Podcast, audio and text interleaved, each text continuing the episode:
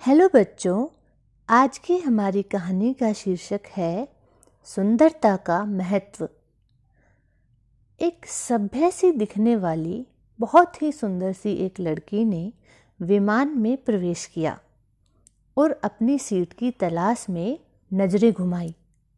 उसने देखा कि उसकी सीट एक ऐसे व्यक्ति के बगल में है जिसके दोनों ही हाथ नहीं हैं। महिला को उस अपाहिज व्यक्ति के पास बैठने में झिझक हुई। उस सुंदर महिला ने एयर होस्टेस को कहा कि वह उसके लिए नियत सीट पर सुविधापूर्वक यात्रा नहीं कर पाएगी। इसलिए साथ की सीट पर एक दोनों हाथ विहीन व्यक्ति बैठा हुआ है तो मुझे असहजता महसूस होगी। उस सुंदरी ने एयर होस्टेस से सीट बदलने हेतु आग्रह किया। असहज हुई एयर होस्टेस ने पूछा, मैम, क्या मुझे कारण बता सकती हैं? सुंदर महिला ने जवाब दिया, मैं ऐसे लोगों को पसंद नहीं करती। मैं ऐसे व्यक्ति के पास बैठकर यात्रा नहीं करूँगी। दिखने में सभ्य और विनम्र प्रतीत होने वाली महिला के ऐसे जवाब को सुनकर एयर होस्टेस अचंभित हो गई। सुंदरी ने एक बार फिर एयर होस्टेस को ज़ोर से देखा और ज़ोर देकर कहा कि मैं उस सीट पर नहीं बैठ सकती और मुझे कोई दूसरी सीट दे दी जाए। एयर होस्टेस ने खाली सीट की तलाश में चारों ओर नज़र घुमाई, पर कोई भी सीट खाली नहीं दिखी। एयर होस्टेस ने महिला से कहा कि, मैडम, इस इकोनॉमी क्लास में कोई सीट खाली नहीं है, किंतु यात्रियों की सुविधा का ध्यान रखना हमारा दायित्व है। अतः मैं वायुयान के कप्तान से बात करती हूँ। कृपया तब तक आप थोड़ा धैर्य रखें। ऐसा कहकर होस्टेस कप्तान से बात करने चली गई। कुछ समय बाद उसने लौटकर महिला को बताया महोदया, आपको जो असुविधा हुई, उसके लिए बहुत खेद है। इस पूरे विमान में केवल एक सीट खाली है और वह प्रथम श्रेणी में है। मैंने हमारी टीम से बात की और हमने एक असाधारण निर्णय लिया।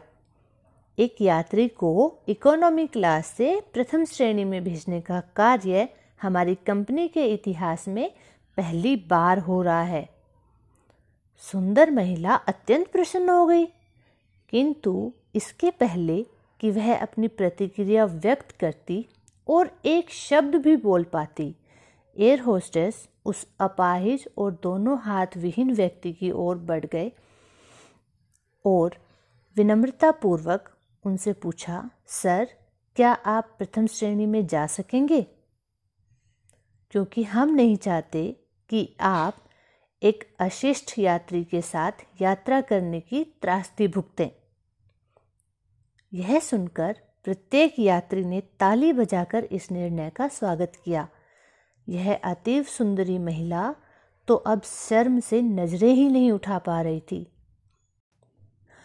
तब उस अपाहिज व्यक्ति ने खड़े होकर कहा, मैं एक भूतपूर्व सैनिक हूँ और मैंने एक ऑपरेशन के दौरान सीमा पर हुए बम विस्फोट में अपने दोनों हाथ खोए थे। इससे पहले जब मैंने इन देवी जी की चर्चा सुनी, तब मैं सोच रहा था कि मैंने भी किन लोगों की सुरक्षा के लिए अपनी जान जोखिम में डाली और अपने हाथ खोए। लेकिन जब आप सभी की प्रतिक्रिया देखी तो अब अपने आप पर गर्व महसूस कर रहा हूँ कि मैंने अपने देश और देशवासियों की खातिर अपने दोनों हाथ खोए। और इतना कहकर वह प्रथम श्रेणी में चले गए। सुंदर महिला पूरी तरह से शर्मिंदा होकर सर झुकाए सीट में गड़ गई। इस कहानी से हमें यह शिक्षा मिलती है कि शारीरिक सुंदरता का महत्व तब तक कुछ नहीं है जब तक व्यक्ति का मन उसके विचार सुंदर ना हो।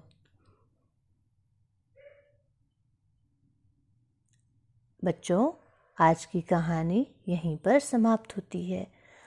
अगर आपको ये कहानी अच्छी लगे तो आप इसे अपने दोस्तों के साथ शेयर ज़रूर कीजिएगा।